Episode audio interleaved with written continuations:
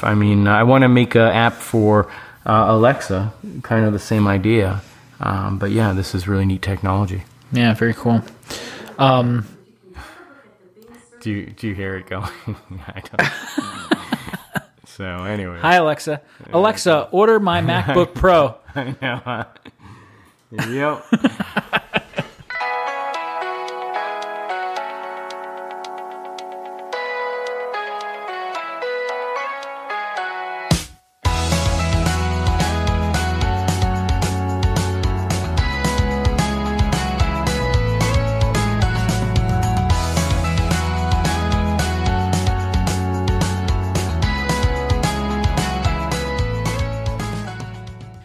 Welcome to Developers Hangout, a podcast for developers by developers, a place where we get together as often as possible and discuss a wide range of topics from the books we're reading to the latest news and commentary on other tech podcasts.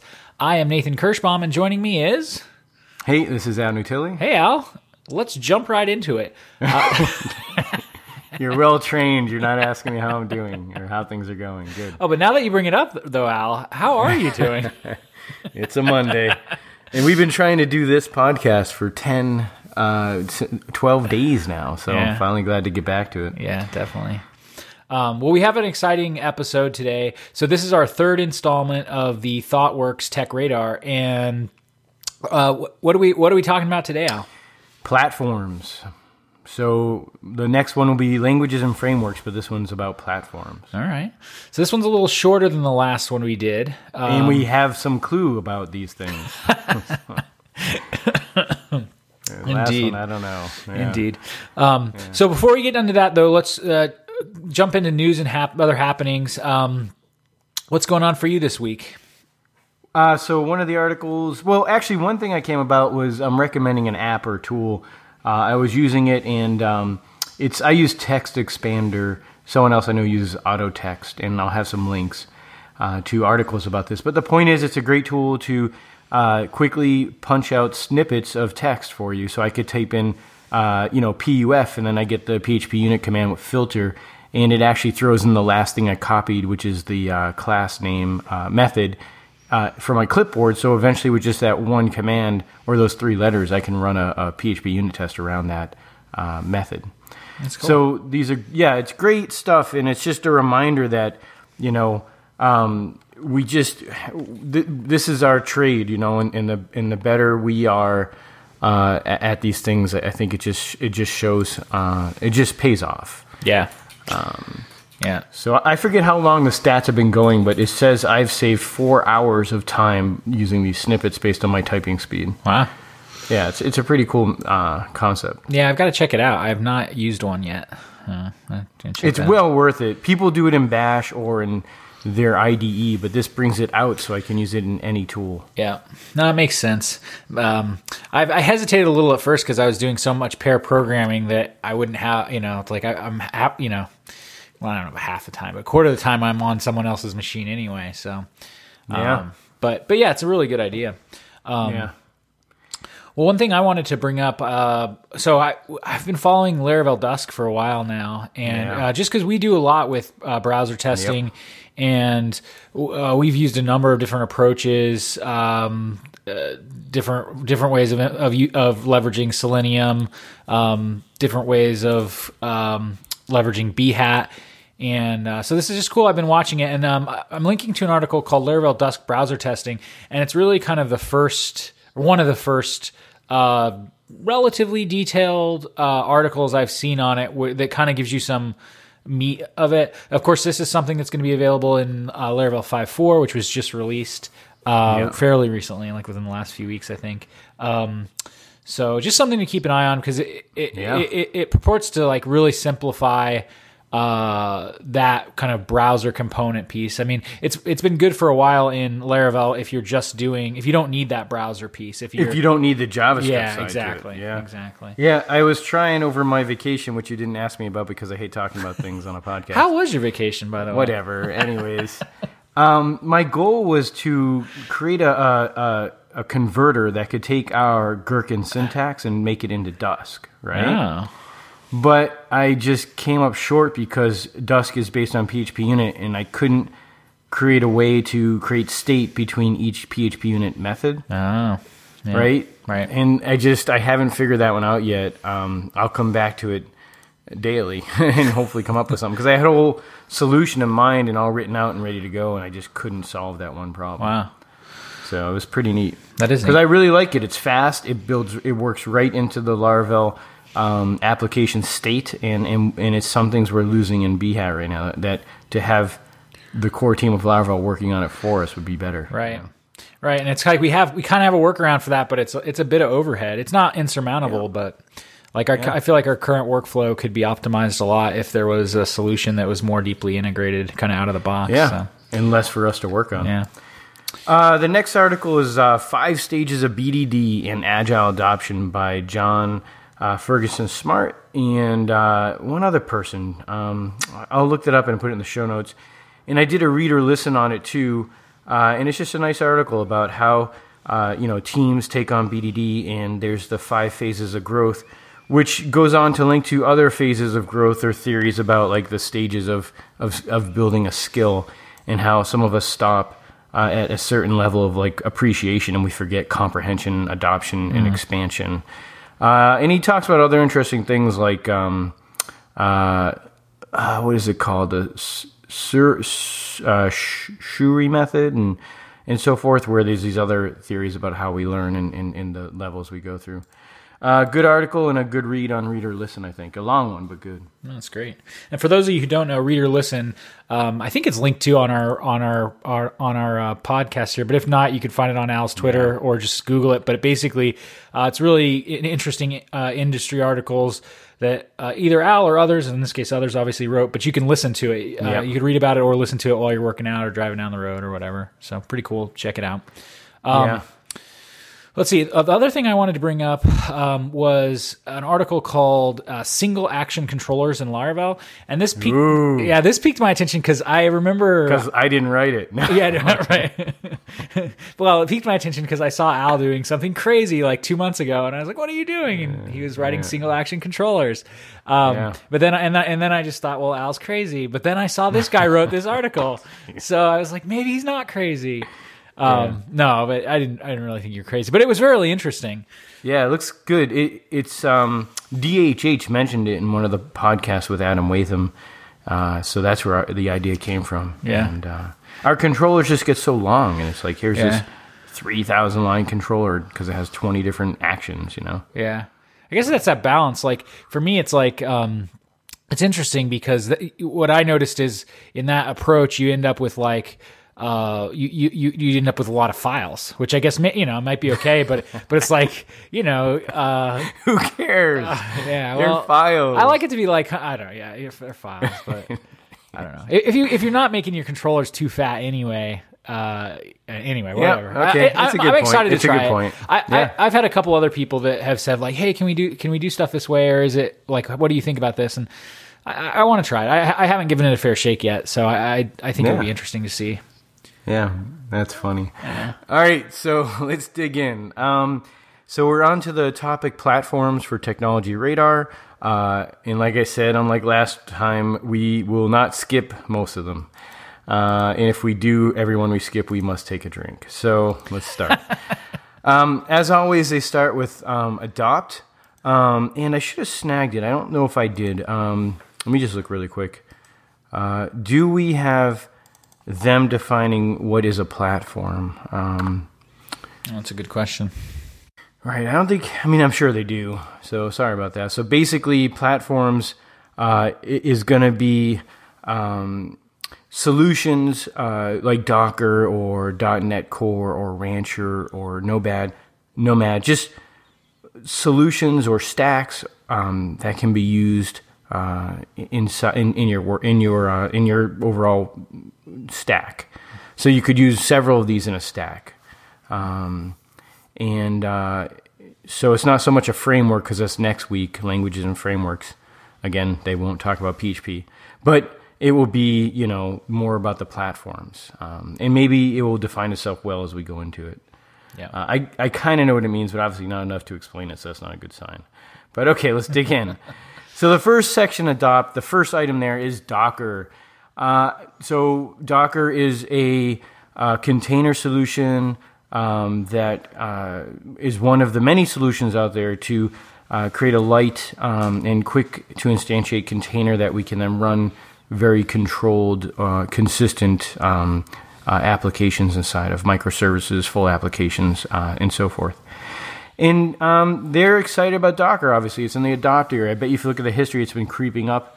Uh, and for us, um, you know, we're we're taking it on too. I was hesitant, but I'm seeing now where it can pay off, uh, and and so I'm really excited to be starting to use it.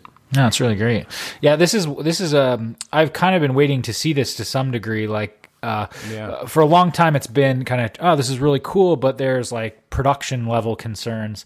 Um, Yeah. and they're basically saying here that it's re- it's really ready for production Yeah. use. They do give some caution to um, like if you're using Docker as a secure uh, process isolation mechanism. Like uh, there there are some technical issues. Yeah, Um. At, at like the kernel level, I think that that they're working on, but is not quite there yet for for those kind of like high security Yep. applications. Well, yeah, shared hosting environments and whatnot.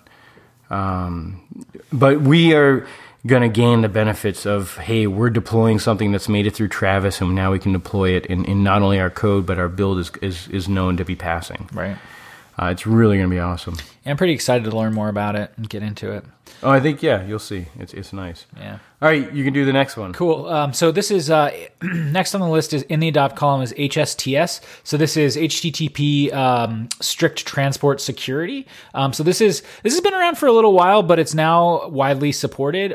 Uh, you know, in across browsers. That's the big problem. Is on the server level, you can enable it. Uh, basically, setting a header, and it will force the browsers to use HTTPS. Uh, there were the, there's the, the, the before this or without this, you you can um, there are ways to exploit even for HTTPS sites. There are ways that a, a, an attacker could potentially still exploit. Um, and and and and attack, uh, but with this, it kind of really narrows that that attack vector down uh, quite a bit. So uh, this is something new. I, I hadn't I'd heard of it, but I hadn't really uh, been following it. So it's kind of cool to know that there's such wide adoption for it at this point. Yeah, we always set Nginx to redirect to HTTPS, so it's interesting that there's even a better way to do it. Um, I, I can only assume our way can be uh, circumvented by someone who has a browser or sets their browser or something to HTTP. Because I just don't understand though. Our Nginx is basically saying, "Hey, you're going to HTTP. I'm going to send you to HTTPS." Right. Um, but maybe this is a deeper solution. or it's more of a solution for people who don't do that that extra measure. Um, Yeah, yeah. yeah. So the next one is uh, Linux security modules. Uh, application whitelisting has proven to be one of the most effective ways to mitigate cyber intrusion attacks. A convenient way to implement this widely recommended practice is through Linux security modules with SE, Linux, and AppArmor included in most Linux distributions. Uh, and they just go on to say how these tools can really help um, to, to make a better secure solution. Uh, whitelisting being really interesting. Um, so yeah, it's, it's great advice, and it's uh, these things have a learning curve, but um, I think once you get over that pain, and once you make it scriptable with things like Ansible or Docker, um, it's well worth it. Um, it's more painful to be hacked, Yeah. uh, especially you know if you don't know you've been hacked. Yeah. Yeah, this is interesting. I was gonna. I, I was wondering if you or uh, Alex may have looked into this a little bit for the research you're doing on some of the like server access policy stuff, and it, it brought when I was reading about this, it brought up some of those ideas. It's kind of interesting. Yeah, I think we have to come back to it. Um, SE Linux, I mean, there's skills you have to learn, and in the process, it's quite painful. Yeah. Um, but no, we just got to do it. Cool. Um, so we're we're moving into that was the adopt column. Wow. It was only three items. Yeah. Tools is like everything. I know. Um, so now we're moving into the trial section. Um, you know, trial is kind of worth pursuing. It's important to understand uh, and to understand uh, capability. Um, but uh, you know, maybe if you're this is their this is kind of how they word it. By the way, um, if you're an enterprise, you should maybe try it out. Um, if you if if you're someone who can handle that risk, because he's still kind of are a little bit riskier than than Yeah. those you find in the adopt period. Um, so the first one on the list is is Apache Mesos. I think that's how you pronounce it. Uh, M E S O S. Um, So this is I don't know a lot about this one. Uh, this is the first I heard of it, but basically it's a platform to manage cluster resources for highly distributed systems. Um, and in particular, it abstracts out like the underlying computer computing resources such as CPU, storage, uh, etc. So yeah. Yeah. No, it looks really neat. Um, we've mentioned it before. We we rely heavily on what AWS has, but AWS does integrate with some of these tools. So if if what we use there is not good enough, eh, I'll have to come back to this one. Um, we do, you know, as we try to do a lot of our um, batch processing work, uh, it could come in handy. yeah, totally. All right, uh, Auth Zero. Um, so, uh, basically, the sub the sub context here is we have a growing belief that the most scenarios it is really worth rolling out your own authentication code. Outsourced identity management speeds up re- delivery, reduces mistakes, and tends to enable a faster response to newly discovered vulnerabilities. Vulnerabilities. Auth Zero has particularly impressed us in the field. Its ease of integration. So it's an authentic- authentication service. Yeah. Um, it looks. I mean, seven thousand free active users in unlimited logins. It's quite nice. I mean, for Yeah. a small getting going application. Yeah. Uh, it, it- you know, ensure Laravel has all this stuff out of the gate with like very little work. Um, but uh, what doesn't it offer, and how easy would it be just to use this? I wonder if it. Yeah, it's a really good question. I've seen it advertised around. I wonder if um, it helps us with single sign on at all, or, cross site sign. You know, like I want to be able to sign in on one site and go to another uh, site and still be authenticated. I wonder if it helps with that. That would be Yeah. very interesting. I think the tricky part is to pr- protect yourself in your coding styles and whatnot to make sure if they go out of business or change their pricing, you can easily get back to where you need to be. Yeah. So, Yeah. Totally. all right, uh, you get the good one. AWS Lambda. Um, so uh, this one's a good one. It's been I think it's been on trial uh, for a little while now, actually. Um, and for for those of you who don't know, AWS Lambda it, it kind of acts as a um, a tool. It support. There's a few different programming languages that it supports right now. Um, JavaScript, uh, Python, and Java. Uh, they they mention here actually that there are some problems. Uh, they've, they've had some uh, some problems with Java in certain contexts, especially when you're using a lot of code.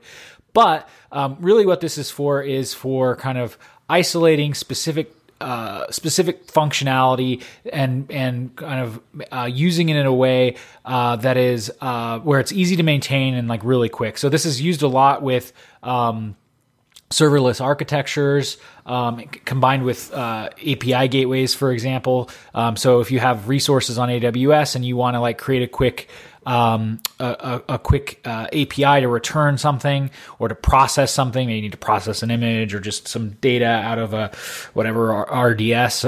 You can you can do that actually without without even writing an application using AWS Lambda.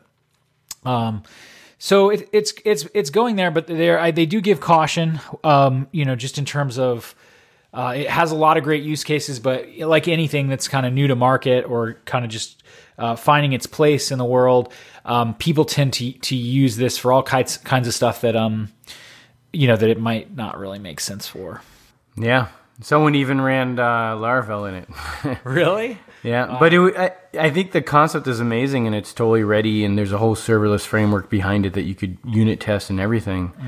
Um, uh, I would love it if there was a PHP version of it. Uh, it would be a really fun service to make. Um, I think Iron.io had a good example of that, uh, as you could just upload a function or a worker and have it run uh, based on the events. So, uh, really neat stuff, though. Really amazing, though. Yeah. The whole concept. Um, so the next one uh, is uh, Kubernetes. It's uh, the Google's answer to uh, the problem of deploying containers into a cluster of machines. Uh, so this is part of their service, but I think it's also standalone, and you can implement it on your own. Uh, and yeah, it's just a nice way to to deal with the whole workflow of clusters and containers and clusters and and and, um, and all the complexities that come there. Uh, again, we're we're dealing with ECS right now with Amazon solution. Um, but if it falls short, I mean, we can pull this in, so it's nice to Right. see. Yeah, definitely. Um, so next on the list, um, number thirty, uh, Pivotal Cloud Foundry. Um, so um, this is kind of a plat in the platform as a service space. Um, which has had quite a bit of movement since 2012.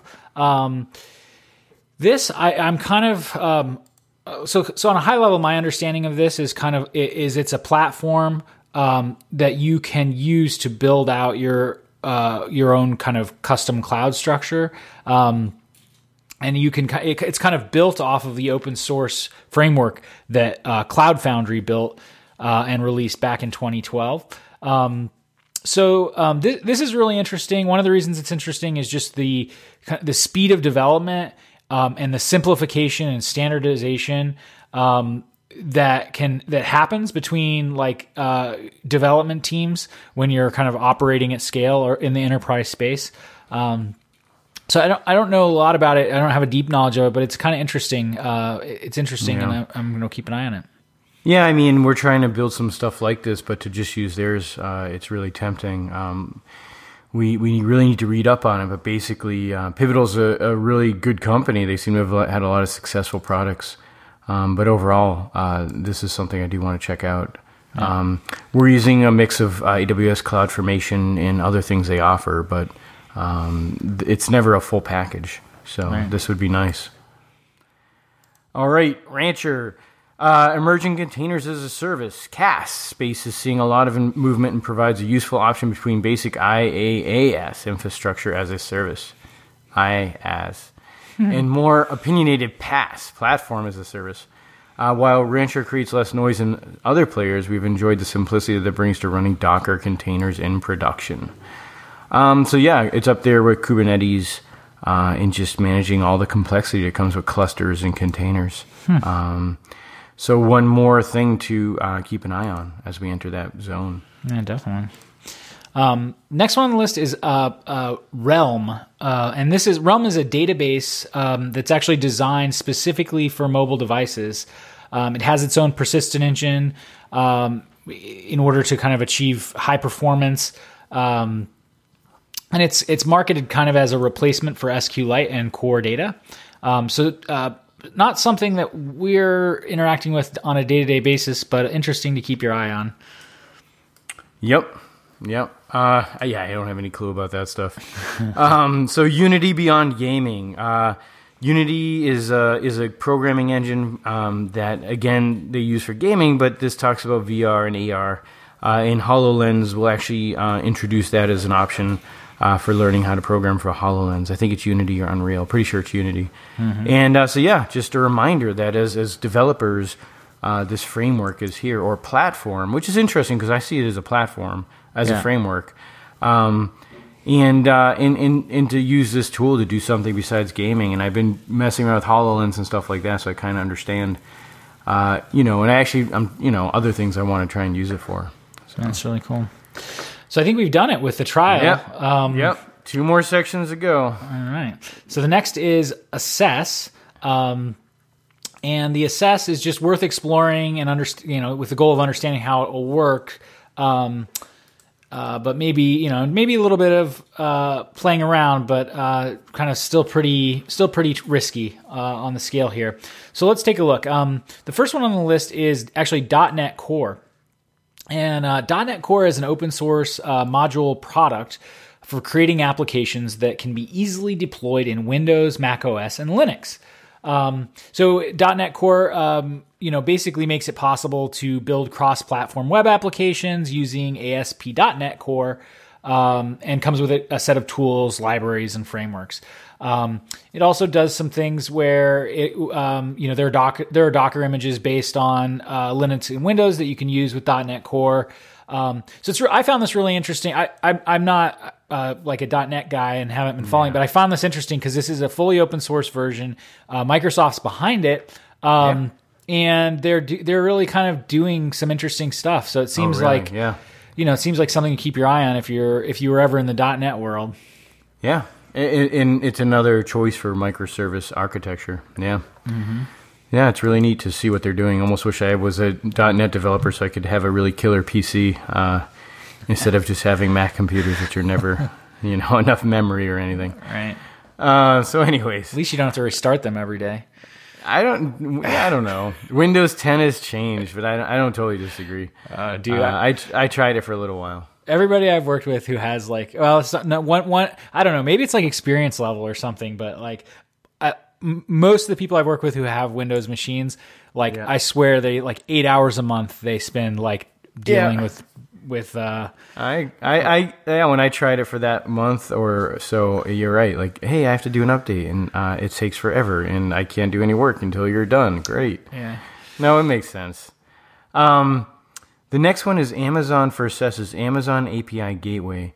Uh, Amazon's API Gateway is Amazon offering enabling developers to expose the API service to inter- internet clients. So, you know, th- and they'll talk about this later on, um, but uh, di- this is just one more option, uh, especially in that serverless mindset, to get what you need out of Amazon to create an application.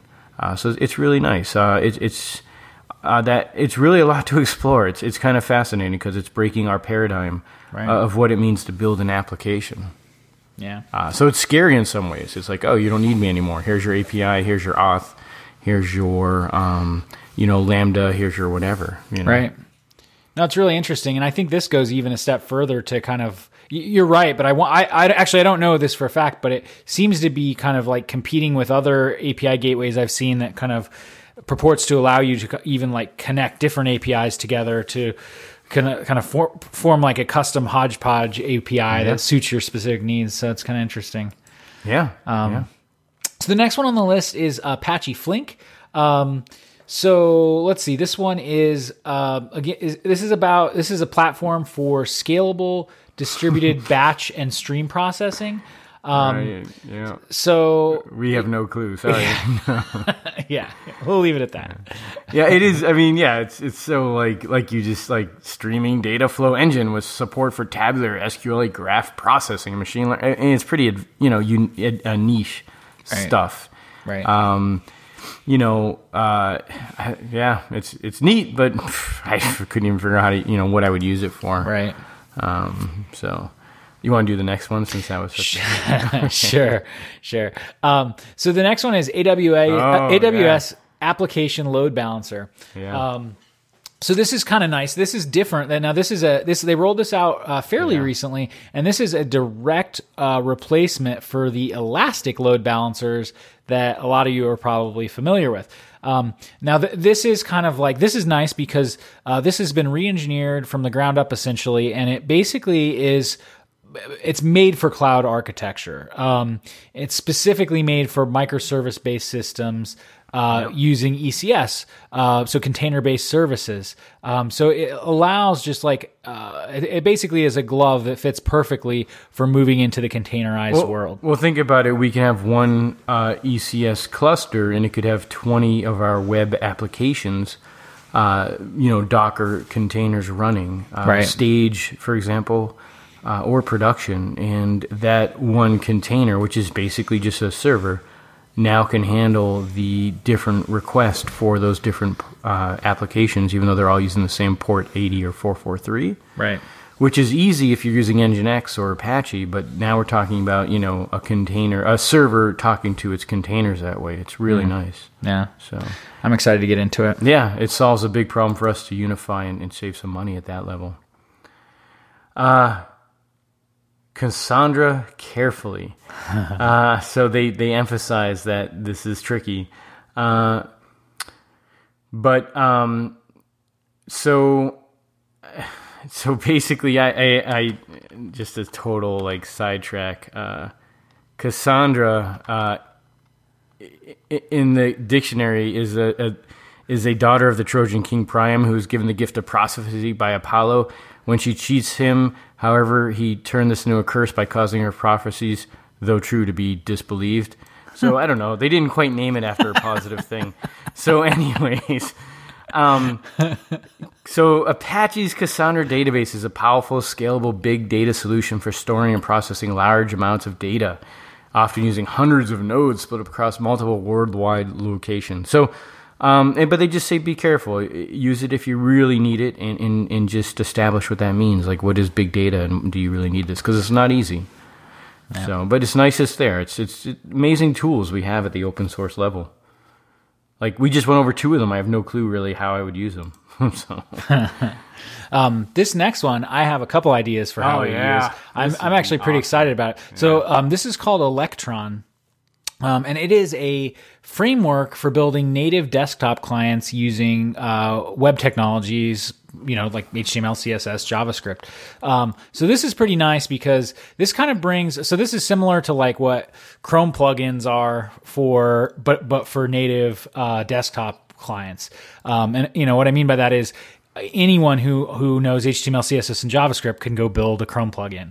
Um, now now anyone who knows those skills uh, can start to build um, native desktop app, Yeah. uh, applications or clients. So that's pretty cool. I don't. I'm sure there's some limitations on it. Um, you know, Oh, yeah. but but it's pretty cool. I'm I, I you know for Yeah. that particular use case, it's pretty exciting. Well, we can bring all of our UI uh, uh, uh, skills uh, to the desktop. I mean, you don't have to l- learn Mac's uh, UI or Windows UI, uh, um, you know, tools. Uh, you can really crank away and just yeah, it's amazing. You know, Right. uh, you know, in it's like, well, why a desktop? You can make a website. Well, it's one less server to host. It's a little bit more security because it's on someone's desktop and so forth. right. Uh, a lot of advantages. It would be really exciting to do more with that. Um, um, so yeah, that's really neat. Wish I had more time. Yeah. Um, the next one is Hololens. They're assessing this, uh, and um, yeah, it's just fabulous technology, fabulous hardware. Uh, it's it's you don't have to have it. You can use. Uh, they have great tutorials on how to use their emulator, uh, so you can start coding now and learning Hololens uh, and get ready for this. But it's really, uh, I think, going to revolutionize our industry as we head into AR. Um, there's even a whole VR, maybe uh, I wouldn't say AR, but there's a VR framework for the web. So, um, you know, things are gonna get there eventually. So, That's really cool. Um, so uh, one thing, actually, uh, I'm noticing we actually skipped Ethereum. Uh, Oh, on yeah, accident. I, I actually so don't think it was on accident. I think I think Al really wanted to talk about Hololens. But oh, um, yeah, yeah, yeah, totally. Um But uh, let's just cover this real fast. It's kind of interesting. Uh, not stuff we are using right now, but but Ethereum is a um, it's kind of it's a it's a block. It's it's in the category of blockchain and cryptocurrencies. Um, and it's it's it's a really interesting uh, way of uh, kind of doing things. So it's a, it's a public blockchain with built-in programming languages that allow smart contracts, quote smart contracts, to be built into it. Um, so these are these are algorithmic movements of Ether. Um, or Ethereum cry- cryptocurrency uh, in response to activity happening on the blockchain. Um, so kind of cool. I don't know much about it. Um, apparently, it's still very uh, new, um, and, and apparently there was even a 150 million dollar heist uh, of of ether um, recently that kind of st- still demonstrates that the blockchain um, and cryptocurrencies are kind of the wild west of the technology world right now. Um, well, you mix that with your uh, Electron, and you could decentralize your application's core database and, and just share it with all the desktop clients. yeah, that's but yeah, yeah, it is. It is uh, maybe um, you know, like you said, it's heistable or not perfect.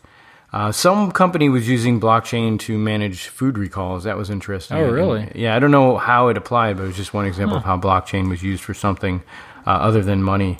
So. Yeah, interesting.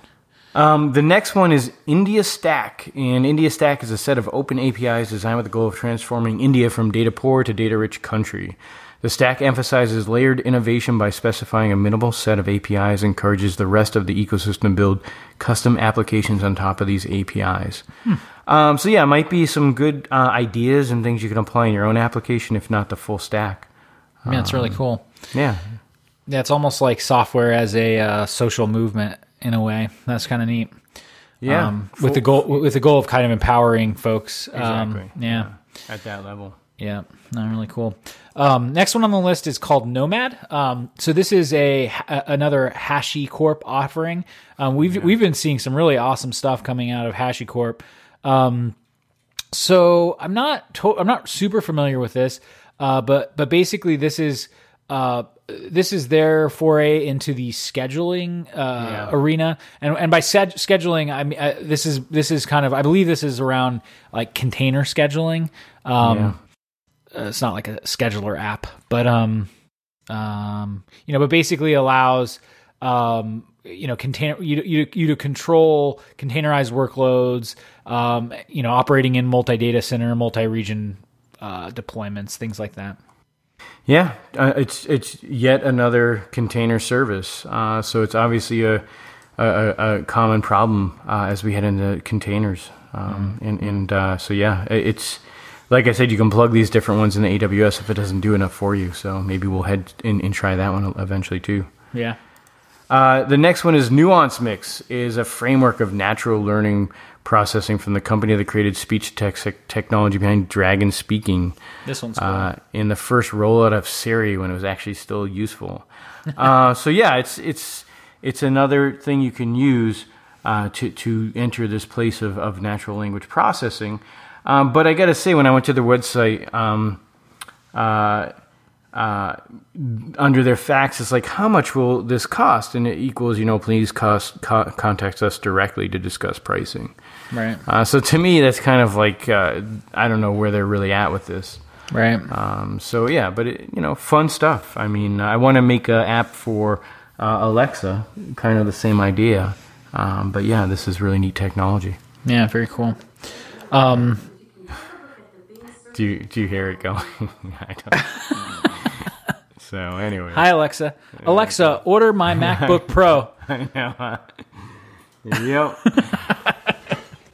I see you have an order a month ago for one. Here's another one. Thank you. yeah. Uh, okay, next one on the list oh. is um, OpenVR. Uh, so OpenVR is actually pretty popular. It's um or it's becoming pretty popular. It's an underlying SDA, SDK for um, many of the uh, VR head-mounted displays or HMDs um, that you see these days. Um, not all of them though. Um, some some are pr- proprietary, like Oculus. Um, so if you're working with Oculus SDK, you can only uh, you know, only program for Oculus there. But um, yeah. but that's kind of why this Open VR is becoming so popular. Is you can you know you can leverage it and um, and it's one one one SDK that'll that'll work yeah. across a wide variety of um, of uh, HMDs. So um, it's it's interesting to know it's not open source um, it's free via the license, and also it is ah. part of the Steam t- community. Uh, so ah, Steam okay. um, is is behind this. I didn't know that. It's interesting. So just some things to consider. I guess they talk about the open source one, but it's um, uh, it's just not gaining the momentum yet. For for you know, right, right. It's OSVR that is the truly open source one. Yeah, yeah, yeah. Okay. That makes sense. Um, but it's interesting. Steam's doing this. It's it's nice to see they're so busy with things. Um, in, in that area. So definitely. All right, the next one is uh, Tarantool. Uh, so um, Tarantool is an open source no, NoSQL compared to Redis. Um, and it, it, and it's a solution that combines database and cache into one entity and provides APIs for writing application logic in Lua. Uh, so yeah, just really another option out there. Um, I don't know enough of why I would choose one or the other. Um, and, and they're actually building an SQL uh, part to this too, uh, a fork of SQL Lite, so you can actually do that as well. Um, so, I mean, maybe the Lua part to it or other things make it better than Redis. Yeah. So definitely. I've tried using Redis. I haven't been able to fit it into a project yet. So. Yeah, I've not had an opportunity yet. Um, so uh, the next item on the list is uh, TensorFlow. Um, so this is this is a Google product. Um, it's an open source uh, machine learning platform that can be used um, for everything from like research uh, all the way through to production. Um, and it runs on uh, you know hard uh, uh, a variety of hardware from mobile um, all the way up to like uh, large CPU compute clusters. Um, so that's really interesting. I think it, it, the important thing here is that this platform um, is specifically for implementing deep learning algorithms. Um, yeah. and making them much more accessible. Um, so they so they note that it's important to kind of uh, consider the fact that most businesses are not yeah. yet doing even basic predictive predictive analysis. Um, so jumping to something like d- deep learning or a tool like this uh, won't won't actually help them make any sense of their data. Um, this is kind of for people who are a little farther down the road. Um, but if you are if if you are in a situation where deep learning is a is is a technique a tool and a technique that um, that you're ready for, uh, TensorFlow will be useful uh, useful uh, package Yeah. for that. As they say, have the right problem and data set. Uh, so it has to be, you know, very focused around that. And there's also Scikit I'll link to, which is another uh, alternative uh, to, to these type of um, solutions for machine learning or, or, or that type of stuff. Yeah. Uh, that's a really fun one. Um, the next one is WIT.ai. Uh, this is new. Uh, we should also mention as we go. This one's a new one. And hype around machine intelligence has reached a crescendo, but as with big data, useful frameworks and tools are waiting to be discovered among all the hot air. One such tool is WIT.ai, a SaaS platform that allows devel- developers to create conversational interfaces using natural language processing. So yeah, it, it's another great way to have fun with this these technologies and, and make something creative. Yeah. Um, Amazon released one too. I forget what it's called. Lex, I think. Um, and, and as far as the uh, TensorFlow machine learning, they also have an API and for that, and it's really fun and easy to use as well. yeah. So Yeah. Microsoft also has a competing product, Yeah. uh, bot framework. Yeah, It's called. yeah, yeah. Really good point. And they even have solutions for uh, machine learning too that are relatively easy to use. Yeah. So Well, we did it. We did three out of four. Um, we almost will- done. Three more to go in the Yeah. hold section. So in the hold section, th- these are um, things that you should definitely proceed with caution or kind of be looking to pivot out of. Um, yes, especially the first one. right. So the, uh, this is the first one on the list is interesting. I, I assume tomorrow you're going to uh, schedule some meetings and talk to some people about this. Um, CMS is a platform, so Yeah. um, they're seeing too many organizations run into trouble uh, as they attempt to use their CMS as a platform for delivering large and complex digital applications. Um, Yeah. so uh, we, we've seen this a lot. I'm I'm mostly joking with a lot of our current projects. That's why we're there. We're using Laravel, but um, but we I can't tell you how many times we've seen big organizations try to take a CMS, whether it be WordPress or Drupal or any of any you, know, you, you you name it. I don't know. I didn't. What's that? What were you saying? What, what was that? Something I can't remember.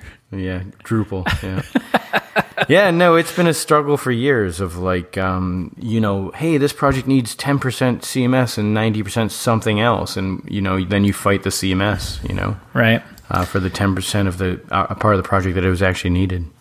Yeah. So, So this one, yeah, I mean, this is interesting. I mean, it's this has been, you know, there's so many factors that go into it, but the way I look at it is like yeah. a lot of CMSs are made to be like they're kind of like a Swiss Army knife. Yeah. Um, so for people who, so, so for certain people, they can be really awesome. But when you get to when you get to kind of like a certain level, uh, at least in, I mean, and that, that level can be different things. It can be like your the tech team you have, or like uh, the size of your uh, the size of your company or your Yeah. your kind of IT budget, a number of things. At some point, it, it becomes like actually more expensive and more complex to Yeah. have this CMS as a platform uh, to mentality. do everything is, that you need.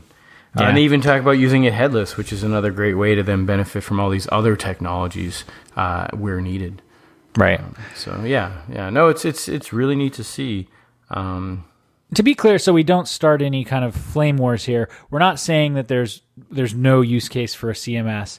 Um, there's there's very much is there's an appropriate use case for it, but Yeah. um, as Well- they're advocating for here, it's Yeah. kind of a, one piece of a model. And well, like they- yeah, like they say, treat your CMS as a component of your Right. platform, right, not as the platform, and that's what is going wrong now these days. absolutely, So, um, over ambitious CMSs, I mean gateways, API gateways. so that's the next one, over ambitious API gateways. Um, so when they mention API gateways above, but this is uh, a, a, a moment where they, they say put it on hold. Uh, one of our regular complaints is about business sparts implemented in middleware, resulting in uh, transport software with ambitions to run critical application logic. Uh, vendors in a highly competitive API gateway market continue, continue to add features that differentiate their products. Um, this results in an overambitious API gateway. So yeah, I mean, um, you know, I, think these things are interesting. But when we were thinking about it a while back, one of the arguments was, well, you know, typically they can't do everything you need. Um, So just finding that balance of these API gateways to take care of like what is is maybe typical or standard, um, Right. And then the rest you have to consider building on your own. Yeah. So That makes sense to me. I could see how that would be Yeah. uh, overused. yeah, I mean, Um, like you know, hey, give me this user, but typically there's 20 other things you're doing business logic uh, that it can't do. Um, but they talk about generic things like rate limiting or authentication Right. and stuff like that. So yeah, Yeah. so just being Cool. careful there. All right, next sense. one, last one. Last one. Um, so superficial private cloud. Um, so this is kind of this is actually similar to the last one, uh, where it's not uh, it's not about a specific um, software. It's more about a uh, kind of a, per, a perspective, um, and uh, so now what's happening is they are regularly coming across superficial private cloud offerings within organizations where basic virtual uh, virtualization platforms are being given the quote unquote cloud label. Um, where teams can self provision a restricted set of fixed service types with limited access and little ability to customize the centrally governed enterprise blueprints. Um, and they go on about it a little bit, but Well, they, ultimately, and they even say leading to kludge solutions. You know, Right, right, and I, right, and so um, you know they're they're basically encouraging organizations to more fully consider the costs of mandating the use of an inadequate private cloud offering. Yeah, I wonder when kludge became a real word. Anyways, is it? I mean, Google it. Yeah, I did. I mean, I don't know when, but it, it's in the dictionary. Um, yeah, I mean, um, we suffer that now in our area with the systems we work with uh, that we didn't make, and then ironically, in the systems we are making, we're sometimes causing this as well. So yeah, it's Right. it's, it's definitely something to be conscious of. Um, you know, the goal is to make it safe and secure to for developers to work and easy. Um, so it's it's a funny balance. Yeah. Uh, and it's a complex stuff. Uh, AWS is complex, so it's easy to make it a kludge and easy to make it restricted for, for not good reasons. So, Right. all right, uh, that takes care of platforms. Um, that's a good list. It, it- a lot of good stuff. Um, the next one is languages and frameworks. We'll hit that soon. Um, and you know, there's again some interesting stuff there. Ember, React.js. Um, Ember, I would love to jump into. Uh, Vue, I don't know what that's about. Uh, oh wow, they actually did mention something we know about uh, Vue. uh, and um, uh, yeah, just things like that. So yeah, we'll touch on those next time. Yeah, it'll be fun. And just in case anyone was racing to Google it, uh, kludge originated in the 1960s in the U.S. Yeah. Uh, and it's a completely invented word. Yeah. Um, it's it, it it's interesting. It's um it's perhaps symbolic, and then they say compare it with fudge. So anyway, think about that. Till our next podcast. Yes, and from uh, Kludgy Hangout, here we go. We'll see you next time. Thank you. See you next time. Thanks again for listening to the show. If you can just take a moment to rate us on iTunes, it's a big, big help. Or you can follow us on Twitter at Devs Hangout and tweet about the show. Another way is to visit our website at developershangout.io. Leave comments, suggestions, and see show notes. Uh, it really helps us to get the feedback, keeps us focused, gives us ideas, gives us energy for the next show. And once more, we just want to say thanks to our sponsors, PHP Art, for putting out a great magazine every month and including us in it. Thanks again. See you next show.